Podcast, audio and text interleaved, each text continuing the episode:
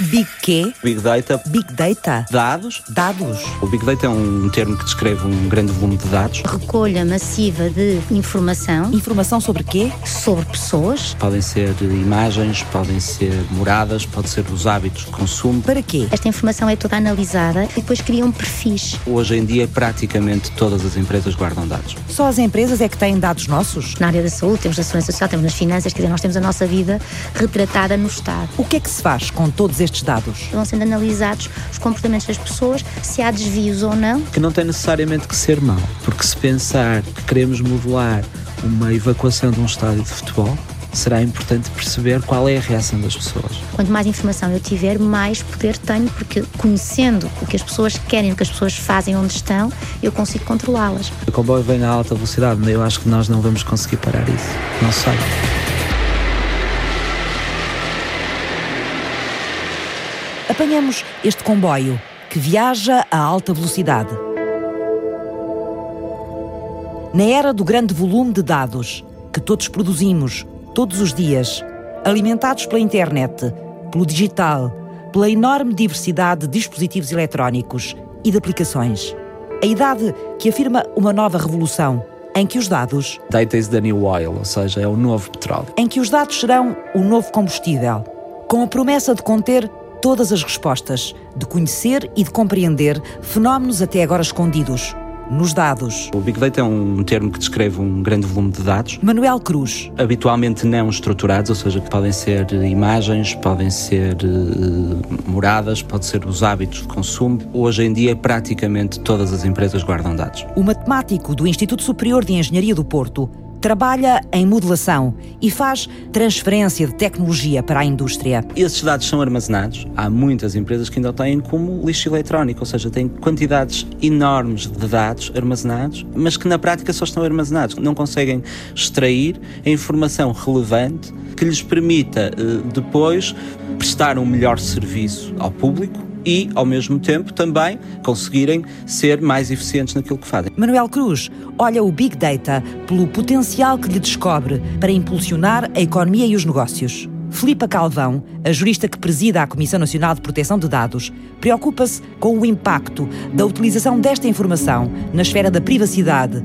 e da liberdade dos cidadãos. O Big Data o que é é basicamente uma recolha massiva de informação sobre pessoas, eh, não tem que ser só sobre pessoas, mas sobre pessoas em que em princípio as pessoas estão identificadas ou são identificáveis, ou seja, ainda que quando a informação é recolhida e é recolhida sobretudo no contexto da internet, seja recolhida sem saberem o meu nome, por exemplo, numa rede social em princípio saberão, mas mesmo que não saibam o meu nome, é muito fácil perceberem quem eu sou e chegarem a mim, conseguem destacar-me, porque é através de uma série de identificadores que nós temos de utilizar quando navegamos na internet. Somos assim uma espécie de gato escondido com o rabo de fora? Quando interagimos na internet? O identificador do nosso portátil, do nosso computador, do nosso iPhone, quando nós entramos, quando nós acedemos a um sítio na internet, quando fazemos uma qualquer transação, é sempre identificado, quando fazemos uma comunicação e permite saber exatamente quem é que fez aquela Quer transação. Quer dizer que mesmo não colocando lá o nosso nome, é fácil lá chegar. Exatamente. Cruzando informação. Depois o, o Big Data tem essa natureza, ou seja, é informação massiva, uma imensa quantidade de informação que é recolhida e que depois é relacionada em função desses identificadores, ou seja, em função de nós, para cada um de nós, conseguem buscar toda a informação que há sobre nós e, portanto, uhum. relacionam um conjunto imenso de informação. Qual é o objetivo da empresa? É aproveitar a informação que tem para conseguir eh, melhorar a, a, experiência que o utilizador, que o público tem e melhorar também a sua eficiência. E para isso, o que é que faz? Tenta, de alguma forma, usar ferramentas de armazenamento, de análise, de, de procura, de visualização, de atualização de, de dados, para conseguir que, no final, nós tenhamos os dois, por exemplo, uma experiência diferente quando interagimos com aquele serviço. Que fiquemos o mais contentes possíveis. Quem é que sabe extrair e analisar dados para alcançar um determinado objetivo pretendido pela empresa? Um cientista de dados, essencialmente, tem que ter competências em, ou data scientist em, em inglês, três áreas fundamentais: programação, sem dúvida nenhuma, matemática e estatística. Essas áreas são muito importantes. Um cientista de dados que domina as artes da matemática, da estatística, da programação a casa da matemática aplicada, a casa do investigador Manuel Cruz. Eu acho que o que me põe o brilhozinho nos olhos é quando entro numa empresa e vejo alguma coisa que nós estivemos a construir e que de repente está a ser aplicado e está a dar frutos para o desempenho daquela empresa ou para ajudar as pessoas ou para. Eh, bom, que tem um objetivo prático. Usar as ferramentas matemáticas para resolver problemas é o que Manuel Cruz faz no Laboratório de Engenharia Matemática que dirige no Porto. Uma área de investigação onde o tratamento de dados conquista também cada vez mais atenção. O laboratório trabalha há cinco anos com a multinacional portuguesa Norse, no setor automóvel. Uma das conclusões de uma auditoria que eles tiveram foi que eles poderiam melhorar na previsão de o que é que seriam os consumos em termos de peças para automóveis que eles comercializam. O que nós começamos por fazer foi Obviamente, existem peças que têm uma alta rotatividade, que são vendidas todos os dias, existem eh, peças que são vendidas de 3 em 3 meses ou de 4 em 4 meses. Nós não podemos usar o mesmo método, ou melhor, poder podemos, mas depois os resultados não são os melhores. E desenvolvemos-lhes um software que essencialmente lhes dá as previsões dos consumos para os próximos meses, para eles poderem fazer as compras. Hum. Esse software tem que ser alimentado por eles, ou seja, o que vão vendendo tem que ser metido lá, essa Sim. informação. Sim, os dados têm que ir sendo atualizados? Certo, o software funciona dentro do sistema deles, ou seja, todos os dias eles têm eh, as diversas lojas, as diversas vendas que têm são registadas Exato. e no dia seguinte, ou quando for preciso fazer a próxima encomenda, ou o momento em que é, é, é efetuada a próxima encomenda também é determinado por nós, é otimizado, ou seja, o, o método depois foi crescendo, no, fim, no, no início era só uma previsão, agora é quando deve ser feita a encomenda, quando deve ser efetuada a encomenda, qual o número de peças que deve ser encomendado, quais as peças devem ser encomendadas desta vez e não devem devem ser encomendadas na próxima semana, não interessa, uh, qual a periodicidade. Depois, uh, tendo uma temática lá dentro, facilmente foi possível identificar uma data de áreas. Por exemplo, nós chamamos um problema de routing ou roteamento, que é eu tenho 15 entregas para fazer. Por que ordem é que eu hoje vou fazer? Qual a maneira mais eficiente de o fazer? Só aí, eh, numa das, das empresas, eh, o, portanto, o grupo tem muitas empresas, numa das empresas nós conseguimos reduzir em cerca de 25% o que era a frota de veículos associados. Neste caso, a matemática utiliza os dados do próprio negócio para criar algoritmos que aumentam a eficiência da empresa e fazem poupanças. Mas muitas vezes, os dados usados para gerir um negócio são os dados dos cidadãos. Para quê? Como é que a informação é usada? Esta informação é toda analisada, é analisada por uh, sistemas enfim, de informáticos, portanto, por computadores inteligentes, não é? que fazem, fazem esse relacionamento de toda essa informação e depois criam perfis. Uh, e, portanto, nós vamos ser catalogados de acordo com um determinado perfil: pessoa saudável, pessoa não saudável, pessoa potencial terrorista, pessoa que faz muito exercício físico, faz pouco exercício físico, por aí fora. E em função desses perfis, depois então é o Big Data tem esta natureza, recolhe-se muita informação e cria-se nova informação. É esta a natureza dele. E depois há então análise desses padrões de comportamento. No fundo, vamos analisando em função de certos padrões de comportamento, vai sendo, vão sendo analisados os comportamentos das pessoas, se há desvios ou não de comportamento, para depois as, as empresas, por exemplo, poderem projetar o que é que querem para o mercado, o que é que os seus, os seus potenciais clientes querem também e ajustar, portanto, a oferta uh, ao eventual interesse da procura ou então condicionar a própria procura. Posso dar um, um exemplo que penso que será relativamente simples para todos os ouvintes perceberem. Quando nós recebemos uns cupões do hipermercado, os cupões que nós recebemos são muito provavelmente os meus e os seus serão diferentes. Exato. São Porquê? personalizados quase. Exatamente. Um dos objetivos principais é que esses cupões sejam rebatidos, ou seja, que sejam utilizados. Existe um número limite de cupões que eles podem distribuir e eles têm, sei lá, vamos, um milhão e meio de cartões distribuídos, por exemplo. Qual é a forma mais eficiente de distribuir os cupões por um milhão e meio de pessoas para, no final, o maior número de cupões ser rebatidos. Eu estou num determinado, tenho um determinado comportamento de consumo. Estou muito próximo de um grupo de pessoas que compra e eu não compro, imagine, leite, leite de marca breca, por exemplo. Mas se toda a gente que tem um comportamento muito parecido com o meu o faz, é provável que eu também o fizesse, mas nunca me chamaram a atenção para isso. E portanto, se me derem um desconto de 50%, não interessa, nesse. No leite de marca branca? E eu provavelmente o que vou fazer é vou olhar para o leite de marca branca, se calhar com mais apetência. Se calhar até vou experimentar e se calhar também vou gostar.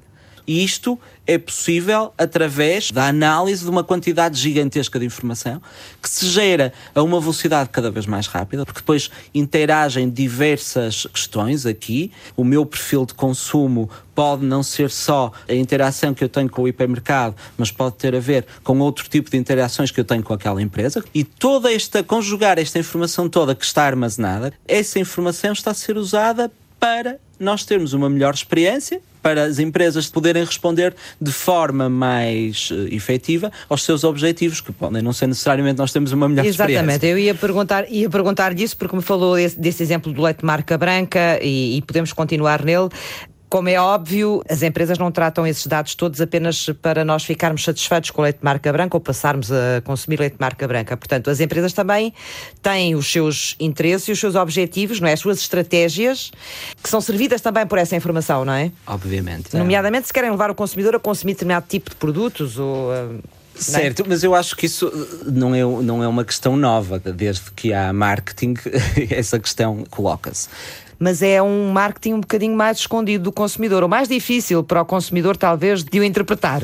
Obviamente, isto pode ser sempre utilizado de uma forma uh, uh, menos correta. A primeira questão, eu acho, é que é se nós estivermos informados, uh, soubermos uh, as implicações que isto tem, podemos tomar decisões mais consentâneas com aquilo que nós pensamos e com aquilo que nós queremos para a nossa vida. Uhum. Portanto, esse, é, esse é o, o, primeiro ponto. E, naturalmente, as empresas têm como objetivo, além de prestar um bom serviço, aumentarem o seu retorno financeiro, etc. É óbvio também. Agora, isso sempre foi o objetivo deles. Vou-lhe mostrar aqui alguns testes que, que já fizemos. Recolher, um, analisar e interpretar dados, um Cláudia Aguiar Rodrigues. Para quê? Uh, e depois já lhe mostro a parte da análise preditiva. Jorge Rosa é o responsável pela monitorização do estado e comportamento em tempo real das lâminas das turbinas eólicas. A Fibercell é uma startup do setor energético e tem como meta revolucionar o mercado da energia eólica. Colocamos uma régua de sensores com fibra óptica uh, no comprimento todo de uma estrutura. Depois, esses sensores têm um interrogador óptico, que a informação é enviada para esse interrogador óptico e esse interrogador óptico tem um, um software que acaba por enviar essa informação uh, em tempo real para a base de dados. Qual é o objetivo deste novo sistema? Reduzir os custos uh, de manutenção uh, e de monitorização e apoiar essa mesma monitorização e inspeção de, de turbinas eólicas. A evolução da, da, da, energia eólica e também a tecnologia de, das turbinas eólicas, as pás são mais leves, as pás são mais flexíveis e, e, também no futuro serão mais inteligentes. E nós queremos acrescentar e dar esse valor de inteligência às estruturas críticas do futuro. Através da base de dados, a FiberCell consegue seguir em tempo real todo o processo energético. Recebemos uma amostra desses sensores, exemplo, 20 amostras por segundo, eh, mas podemos aumentar esse, esse tipo de amostragem. Uh, recebemos a forma completa de uma estrutura crítica, recebemos também as, as condições uh, meteorológicas, ou seja, quando entra para a base de dados, é um bloco de dados muito, muito bruto. Depois, quando nós temos esse bloco de dados uh, trabalhado, que é aquilo que nós consideramos e achamos que é o machine learning, fazemos uma aprendizagem e, uma, e criamos uma inteligência com os dados que nós obtemos. Só assim conseguem prever o próximo passo. Por exemplo, com base na, nas condições meteorológicas, daqui a uma semana, qual é o comportamento dessa estrutura crítica, neste caso de uma pá eólica.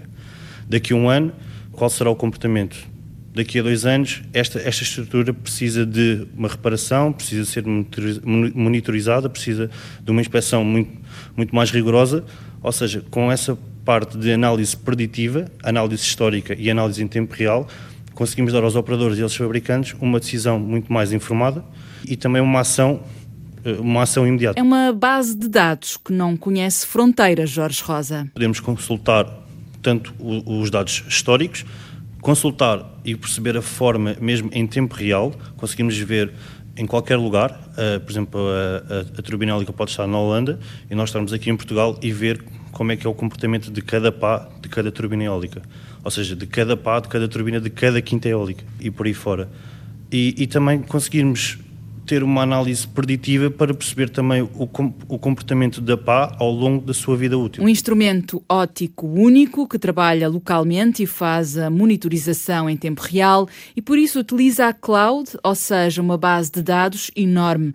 Por isso é preciso analisá-los. Jorge Rosa criou uma inteligência de análise desses dados que permite prever o comportamento das turbinas. A ideia da FiberSail, uma empresa jovem de inovação, nasceu no Parque de Ciência e Tecnologia da Universidade do Porto e já navega sozinha em Lessa da Palmeira, ancorada nos dados recolhidos por sensores.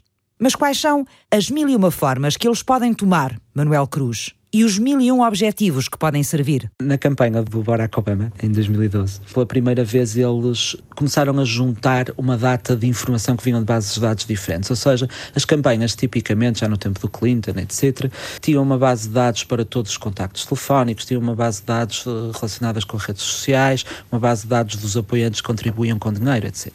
Em 2012, eles contrataram um cientista de dados que trabalhava com os, as promoções no retalho alimentar. E para a recolha de fundos, criaram uma, uma, uma atividade que era o Diner with Barack, que era um jantar com o Barack Obama, e a primeira coisa que perceberam foi que as pessoas que estavam mais dispostas a contribuir financeiramente para poderem ir jantar com o Barack Obama seriam as mulheres na faixa etária dos 40 a 50 anos.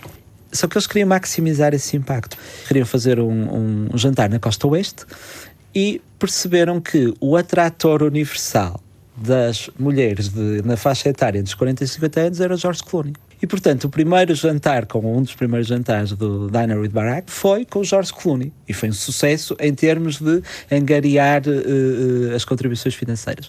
Quando a seguir tentam fazer a mesma coisa na, na costa leste, fazem um, um, esquema semelhante e percebem que a pessoa que mais impacto teria seria a Sarah Jessica Parker. E, portanto, o Diner with Barack seguinte foi com a Sarah Jessica Parker. Repare, que não se esteve à procura de comportamento de uma pessoa em particular. Não, o target não é de modo algum o, o indivíduo.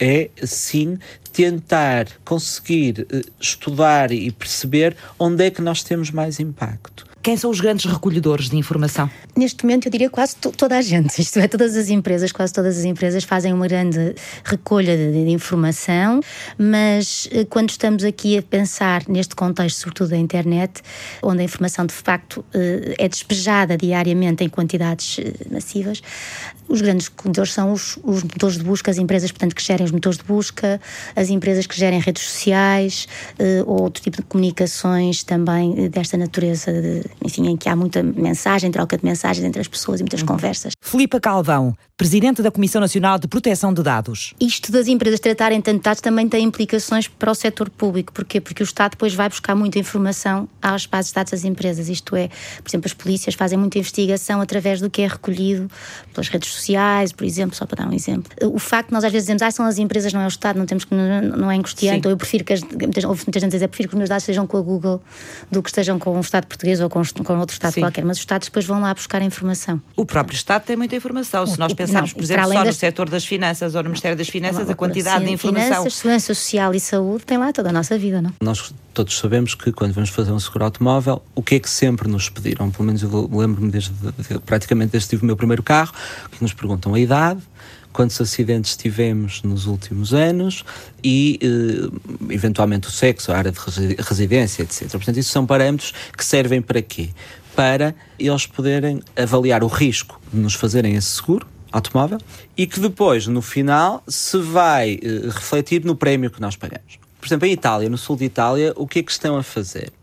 Quando se tenta fazer um seguro, é dado ao utilizador uma possibilidade que é colocar dentro do seu veículo uma caixa de telemetria.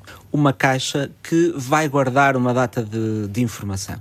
Essa informação tem a ver com acelerações, travagens, velocidade, essencialmente o nosso comportamento ao volante.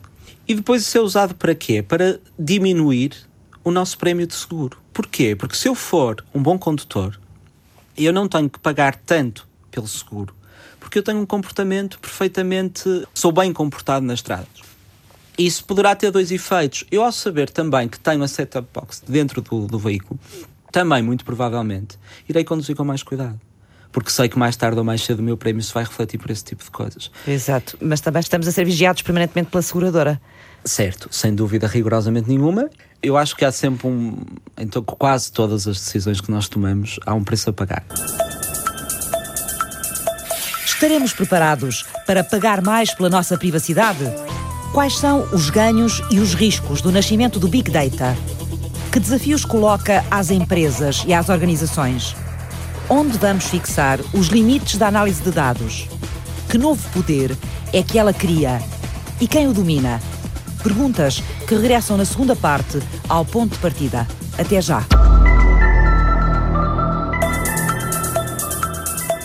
Estamos a utilizar uma grande quantidade de, de, informação relacionada com assaltos a residências e estabelecimentos. O matemático Manuel Cruz lidera no Instituto Superior de Engenharia do Porto o primeiro trabalho em Big Data com a Polícia de Segurança Pública da área metropolitana do Porto. E estamos a tentar eh, conseguir prever o que é que pode acontecer em termos da difusão desse tipo de crime, ou seja, como é que ele se pode movimentar espacialmente eh, e temporalmente. O projeto é feito em conjunto com o Centro de Matemática da Universidade de Coimbra. Foi testado pela primeira vez na Polícia de Los Angeles. E os riscos de trabalhar com dados sensíveis da polícia? Acho que não conheço nenhuma organização que tenha tanto cuidado com os dados. Aliás, está a ser aplicado em diversos países. Eles praticamente conseguem identificar nunca a pessoa, nem a casa em particular que foi, foi saltada, mas conseguem saber com uma distância de 15 ou 20 metros em que zona é que foi. Nós não temos acesso a esse tipo de coisa, nós sabemos essencialmente em que rua é que foi e, portanto, nunca nos permite identificar de modo algum qualquer pessoa ou qualquer residência, etc. Para conseguirmos construir esse modelo e que seja adaptável à realidade, temos o histórico do que está para trás e depois tentamos, de alguma forma, prever quais são as áreas que nos próximos tempos terão uma maior probabilidade de ter um determinado tipo de crime. A modelação de dados da polícia dá os primeiros passos. Mas o investigador Manuel Cruz, que trabalha na transferência do conhecimento matemático para a indústria, há muito que despertou para o fenómeno do Big Data, para o tratamento e análise de um grande volume de dados que resolva problemas práticos das empresas. Ele lidera a Rede Portuguesa de Matemática para a Indústria e Inovação, criada no final do ano passado. Constituímos-nos como uma secção autónoma da Sociedade Portuguesa de Matemática, onde temos 13 centros, temos praticamente todos os centros nacionais que trabalham em matemática, centros de investigação, e a ideia principal desta rede é que a indústria contacte a rede e que a rede consiga difundir esse desafio por todos os centros que fazem parte da rede. É conseguir que a indústria tenha um mecanismo fácil de acesso à, à, investigação em matemática industrial. A evolução dos sistemas de informação e a grande quantidade de dados armazenados pela atividade das empresas é o grande desafio. Em 2020 está previsto que tenhamos cerca de 24 bilhões de aparelhos ligados à internet esses aparelhos tipicamente debitam dados, ou seja, vão nos dar dados. Nos últimos dois anos, o volume de dados colocado na internet duplicou. E no próximo, 2018, a procura de especialistas capazes de transformar a amálgama de dados em informação útil há de ser o dobro da oferta. O Twitter, em dois anos, duplicou o número de tweets que são eh, feitos, imagino, por minuto. Quer dizer, eu acho que por minuto andamos à ordem de 400 mil tweets o que é que nós podemos fazer com eles. Por exemplo, existe uma, uma, uma ferramenta que usa basicamente o Twitter para prever o que é que vão ser os resultados das eleições. Estamos no início de uma revolução e, portanto, tudo o que está a acontecer acontece a uma velocidade tão rápida e nós estamos a ter cada vez mais informação, nós vamos tendo cada vez mais ideias e, portanto, nós temos um longo caminho a percorrer, mas é também preciso perceber o que é que é relevante para o negócio a rede portuguesa e a matemática industrial tenta de alguma forma fazer um fato à medida. Ouvir a indústria primeiro, depois, a partir daí, é o que nós chamamos de modulação, que é tentar transformar aquilo que é o problema num modelo matemático, ou seja, num conjunto de equações que a seguir vão tentar representar aquilo que aparece na vida real. No fundo, é como se nós passássemos para outra dimensão, para outra linguagem, para uma linguagem que é transversal e que é bom, universal, que é a linguagem matemática. Essa linguagem matemática permite-nos escrever aquilo que se está a passar na realidade. E depois, a partir daí, bom, depois a partir daí entra a matemática. Quando chega ao fim, voltamos à Terra. A vida real gera um grande volume de dados complexos que a matemática organiza e transforma em informação útil para voltar a ser utilizada na vida real. No sentido figurado da questão, existem lá uma data de variáveis com umas letras estranhíssimas, etc, etc, que depois no fim se vão transformar em partes reais do negócio. Quando chegamos ao fim, fazemos aquilo que nós chamamos perceber a aderência do modelo à realidade, que é tentar, de alguma forma, ver, bom, isto faz sentido na realidade? Faz, muito bem. Se há aqui alguma coisa que não faz sentido, então nós temos que voltar atrás. Ferramentas matemáticas que evoluem tocando a inteligência artificial. Elas permitem às empresas e às organizações encontrar estratégias poderosas através da análise de dados e estão a transformar a maneira de fazer negócios. E quem não domina essas letras estranhíssimas?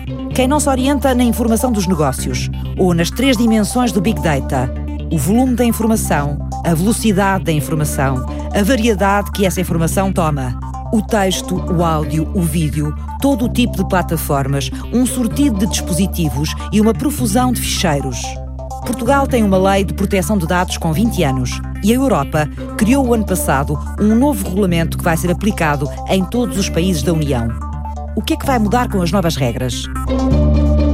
O regulamento já está aprovado e já está em vigor, vai ser aplicado no próximo ano, em maio do próximo ano. Filipa Calvão, Presidente da Comissão Nacional de Proteção de Dados. O que está a ser preparado, entanto, é a legislação nacional nos diferentes Estados-membros da União Europeia para depois ajudar a aplicar esse regulamento. No essencial, os princípios são os mesmos. A lógica é, em princípio, as empresas, quando vão tratar dados, devem tentar tratar dados para uma finalidade que seja legítima e, portanto, devem ter uma condição que legitime esse tratamento. Pode ser o consentimento de um cidadão, que agora o regulamento vem exigir, é a grande novidade, sempre que seja explícito, expresso, isto é, aquela coisa de dizerem, se continuar na, na, na página, neste sítio na internet, está com isso a consentir, isto não basta. É preciso que esteja lá, que nós temos que fazer um ato positivo, uma qualquer um cliquezinho num quadradinho a dizer que sim, que concordamos, que damos o nosso consentimento. Como digo, normalmente será o consentimento, outras vezes, por exemplo, é a lei que exige que, que as empresas recolham certos dados e depois só vão recolher os dados que são estritamente necessários para aquela finalidade específica. Isto já é assim, mas em termos práticos, nem todas as empresas têm este cuidado de fazer esta triagem, esquecem-se, entusiasmam-se, digamos, e recolhem mais dados, geralmente, do que aqueles que são necessários. E interessa-lhes também, muitas e, vezes, e né, recolher outro tipo de dados. Deve ser muito difícil conseguir fiscalizar as empresas neste tipo de é. inquéritos na prática que eles colocam aos cidadãos ou aos clientes ou às pessoas que lidam com a empresa? É, é que precisamente o problema de Big Data é esse, é que é o contrário desta lógica que está subjacente à proteção de dados pessoais e à proteção da privacidade, que é recolher toda a informação possível, não se sabe para quê, porque um dia pode dar jeito. Esta nova realidade, imagino eu, que ponha muitas dificuldades à fiscalização da privacidade. Quais são as grandes dificuldades? A maior dificuldade é precisamente seguir, conseguir uh, rastrear os dados, isto é, consigo saber que há um dado que foi uh, recolhido num determinado sítio, consigo saber que há um uh, perfil que foi criado sobre alguém, portanto, que há aqui um resultado de uma análise de dados, mas não consigo rastrear para trás ou conseguir saber onde é que ele está nesta fase, quem é que está a tratá-lo, porque depois as empresas vendem a informação a outras empresas e, portanto, isto vai passando, não é?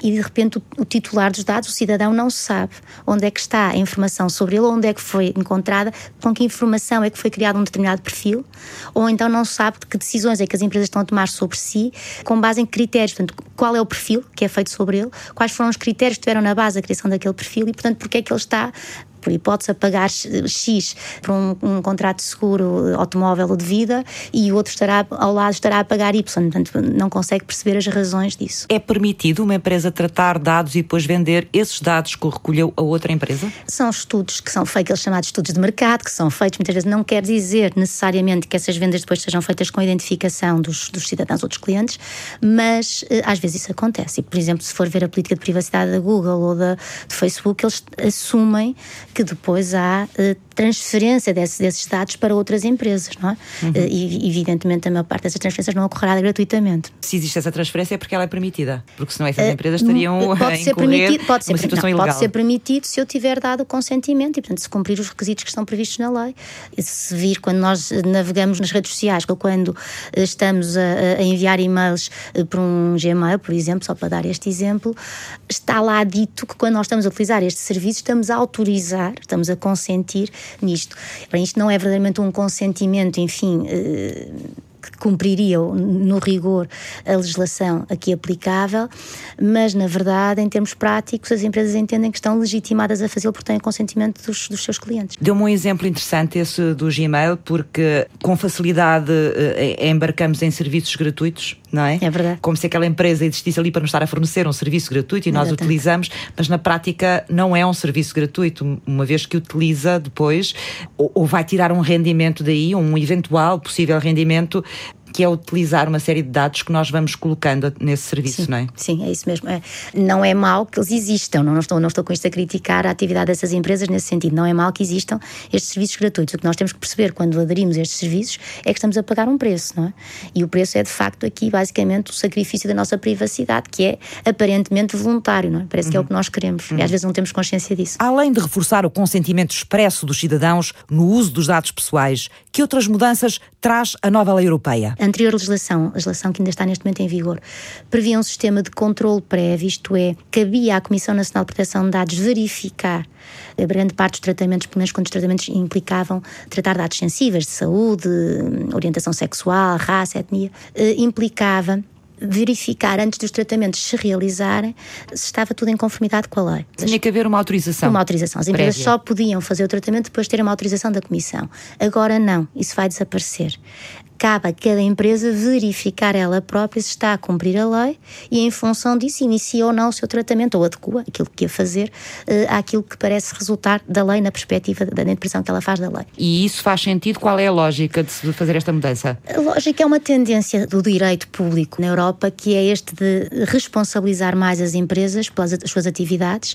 e aliviar, portanto, este entrave, que era um entrave, no fundo, à, à economia, porque não se conseguia iniciar imediatamente a atividade económica que se pretendia, porque estava à espera da autorização da Comissão, é? e portanto isto é um entrave, em termos hum, temporais, ao desenvolvimento da, da, da economia. Do ponto de vista do cidadão comum, isso parece-nos uma fragilidade, ou seja, em princípio, deixar uh, de ter uma hum, autoridade como era a Comissão uh, pré-verificar os requisitos do trabalho de uma empresa nesta área do tratamento de dados para serem as próprias empresas a fazer a autorregulação do ponto de vista do cidadão, de, de uma forma clara, sim. parece Vou-lhe dizer, até do ponto de vista das empresas é angustiante porque passam a ter elas próprias maior responsabilidade e estavam habituadas, apesar de tudo, ao conforto da autorização da Comissão. Em todo o caso, não sendo eu propriamente uma defensora desta eliminação de, deste, destas autorizações, a verdade é que quando nós damos as autorizações, quer dizer, a própria Comissão acaba por não se preocupar tanto porque já definiu os limites de, de, do tratamento e, portanto, não vai fazer fiscalizações logo a seguir. Há outras novidades do regulamento que vale a pena conhecer? As sanções, que é o que está a assustar mais, enfim, a generalidade das empresas. As sanções são muito mais pesadas, estão até 20 milhões de euros, estão a criar alguma angústia entre as empresas porque são mais pesadas do que a atual lei, que evidentemente é uma lei com 20 anos e, portanto, eh, uma lei nacional, portanto, atendendo às particularidades da economia nacional uh, e do, do, nível de vida eh, português, e enquanto que o regulamento tem fixa um, um montante máximo para toda a Europa e, portanto, para países com um nível económico muito elevado e outros com um nível económico mais baixo. A nova legislação vai obrigar a proteção de dados a ir às organizações fiscalizar os sistemas de informação. A Comissão está preparada para a lei que vem aí? É preciso reforçar o número de trabalhadores e é preciso treinar também os nossos trabalhadores já existentes na casa para as novas funções que vão ser essencialmente fiscalização. A Comissão tem quantas pessoas disponíveis para fazer este trabalho?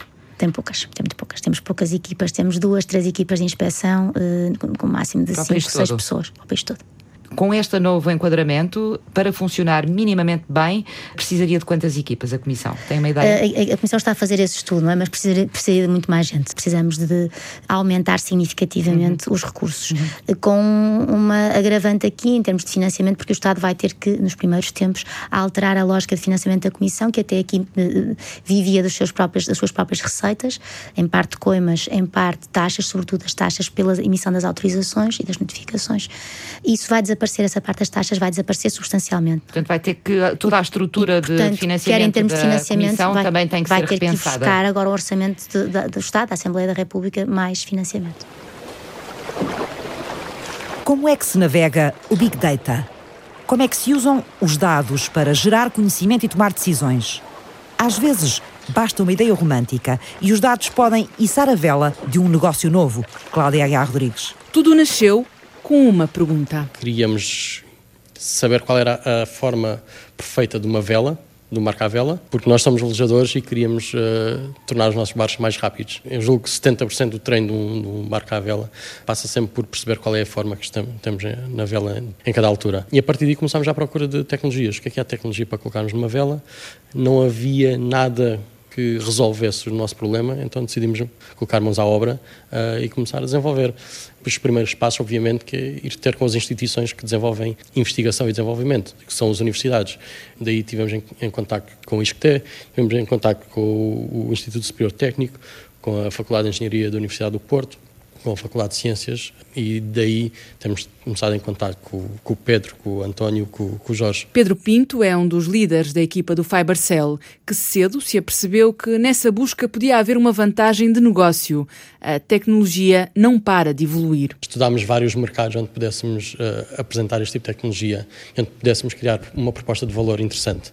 E surgiu o interesse por parte das turbinas eólicas em perceber o comportamento das pás durante as operações. Para já ainda se mantém na fase dos testes, mas Pedro Pinto garante que mercados como o holandês ou o dinamarquês já se mostraram interessados, porque a quantidade de dados com os quais a equipa trabalha são o motor de um conhecimento cada vez maior. A Big Data trata-se de conseguir entender este número, esta quantidade enorme de dados que temos de uma forma que seja interessante, que seja possível de fazer temos que criar algoritmos que percebam os dados e que nos consigam dar um conhecimento sobre esses dados. Para serem utilizados num mercado que não conhece fronteiras. Eu acho que o mercado hoje em dia é um mercado muito global e com o acesso que temos na net conseguimos estar a trabalhar de igual forma, tanto com uma empresa que está sediada ao nosso lado, como uma empresa que está uh, no norte da Europa ou do outro lado do Atlântico. É em Lessa da Palmeira, no Parque de Ciência e Tecnologia da Universidade do Porto, onde tudo acontece. É, é um escritório simples com quatro mesas de trabalho.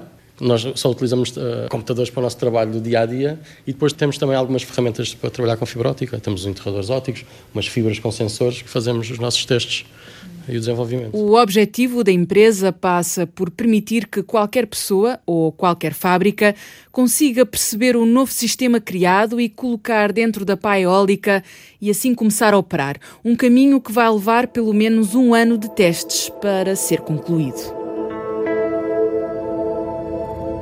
Como é que vamos lidar com este grande volume de dados que geramos e que está sempre a aumentar? Pelo menos com as grandes empresas com que nós nos vamos cruzando, existe uma cultura de que se nós fizermos uma asneira muito grande e se nós tratarmos mal os nossos consumidores, havendo muita concorrência, isso vai nos sair o tiro pela culatra. Portanto, eu acho que as principais interessadas também em que haja, obviamente, um ganho da parte das, das empresas, mas também um ganho efetivo e uma percepção efetiva da parte do público de que nos estão a prestar um bom serviço, isso é eh, importantíssimo. Manuel Cruz presidente da Rede Portuguesa de Matemática para a Indústria e Inovação. Por exemplo, as empresas vão ter, em alguns casos, a obrigação de fazer estudos de impacto sobre a proteção de dados. Isto é, perceber que aquilo que querem fazer, que impacto é que isso tem sobre a proteção dos dados pessoais e a privacidade dos seus clientes. Filipa Calvão, presidente da Comissão Nacional de Proteção de Dados. Tudo isto tem um impacto financeiro muito grande. Se eu for bom a tratar os dados que tenho e a quantidade de dados que tenho e a quantidade de dados que eu consigo agregar, eu terei uma vantagem competitiva sobre os meus concorrentes, obviamente. É muito importante que as empresas que fazem uh, tratamento de dados nessa forma massiva, portanto, esse grande volume de dados e os, os próprios organismos públicos, que percebam que é preciso dar transparência a esse processo de tratamento de dados maciços, em, em, massa. Eu, como cliente, tenho o direito de saber e a empresa está obrigada a responder-me e não me dar a resposta, que é o que todos tendem a dizer nestes casos de, de Big Data, que é, aí é a máquina que faz, isto é o, é, é, é o computador inteligente que faz, como se não tivesse havido um ser humano que programou aquilo para dar aquele resultado. E de informação no início. Quando eu vou fazer um tratamento de dados, quando eu vou recolher a informação, eu tenho a obrigação de tornar público eh, ou de informar especificamente aquele aquele cliente que os critérios que seguimos são estes. Portanto, é preciso de facto estar, dar aqui, assegurar essa informação no início do tratamento ou quando o cliente uhum. perguntar o que é que está a ser feito. Nós produzimos, bom, construímos algoritmos que ajudam o decisor. A decisão final, obviamente, é de um gestor. Estivermos a trabalhar com dados completamente anonimizados, não há problema. O problema é que esta uh, anonimização hoje é cada vez mais difícil. Porquê? porque uh, Big Data tem esta facilidade, vai buscando sempre mais informação. Os sistemas de, de, de, de, hum, computadores inteligentes vão buscando cada vez mais informação e vão recolhendo e vão relacionando. E ao irem buscar mais informação, há dados que estavam anonimizados e que de repente passam a estar associados a uma pessoa concreta, quer dizer, consegue-se reverter o processo de anonimização em termos práticos e isso é preocupante. Eu acho que isto tem os dois lados da moeda, sem dúvida nenhuma, ou seja, esta análise de dados, esta análise de dados pode ser muito útil para melhorar a nossa vida e a nossa experiência, porque é que se eu não sou fumador, porque é que o meu prémio do seguro de vida há de ser superior? Bom, terei outro tipo de, de, questões, não é? Porque tem um risco menor e tem um comportamento mais, mais assertivo. Se avaliar só essa questão. Claro, sem dúvida nenhuma. E, era, não, e, e estou. Uh, e é exatamente aí que eu quero chegar. Ou seja, existe agora uma mesmo... análise genética para saber de que é que sou portadora, não é? Exatamente, pois, e era, aí, era exatamente aí onde eu ia chegar, que é, mas eu tenho direito a fumar ou não? Tenho com certeza, é uma decisão minha. E, portanto, a questão é: e será que isto onde é que vai parar? Na análise genética? Em algo que eu não posso modificar? Isto é razoável? Uh, nitidamente que não. Portanto, existem aqui sem dúvida. Áreas muito sensíveis. Sem claro. dúvida nenhuma, e acho que, que, principalmente os reguladores, se é possível regular uma coisa dessas, têm que ter muito cuidado e também a indústria e nós também, enquanto parte integrante que desenvolvemos algoritmos para tratar dados, eh, temos que ter muita noção de que isto tem que ser construído com muito cuidado. Esta experiência na Comissão, de facto, quando trabalhamos com esta matéria, ficamos impressionados com o conjunto de informação eh, sobre cada um de nós que circula eh, entre empresas, nos organismos próprios do Estado. E repare que o problema disto tudo é que a informação dá poder, não é? Quanto mais informação eu tiver, mais poder tenho, porque conhecendo o que as pessoas querem, o que as pessoas fazem, onde estão, eu consigo controlá-las isto assusta. Quando eu navego na internet, eu estou condicionada já para aquilo que eles me querem mostrar, não é? E depois está o outro lado todo, que é a ideia de que, sabendo onde eu estou, sabendo o que eu faço, sabendo o que eu penso em termos práticos, não é? Se consegue controlar a minha atividade e, portanto, se fazem análise e fazem eh, análise de, de padrão, portanto, do meu comportamento. Se eu, se eu me desvio do padrão, é dado um pequeno alarme, não é? No fundo, ou seja, alto que esta está a desviar-se do padrão. E isto implica uma vigilância sobre as pessoas que é um bocadinho assustadora, mesmo que seja feita com boas intenções. para voltar a meter-nos dentro naturalmente, do Naturalmente, Também. E depois, a certa altura, nós até já estamos com medo, ou podemos chegar a um ponto em que tenhamos medo de fugir do padrão para não, não chamar a atenção, que é completamente limitador da nossa liberdade. Começamos a ficar tão condicionados na nossa ação que isto vai, uh, uh, vai nos retirando liberdade aos poucos. É uma questão que nos dá muito que pensar. Fizeram este programa Manuel Cruz. Vou gravar e nós podemos parar e quando quisermos. Pronto, ok. ok. Tá é um volume que me acabou de dar. Filipa Calvão. Uma vez que se está a mudar de enquadramento jurídico, vale a pena as empresas pararem e verificarem se os dados que estão a recolher são ou não são excessivos, se precisam ou não precisam deles efetivamente, de verificarem o cumprimento da lei.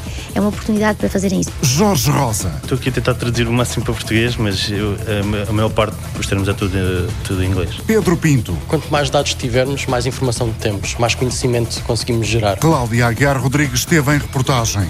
Francisca Alves fez o apoio à produção.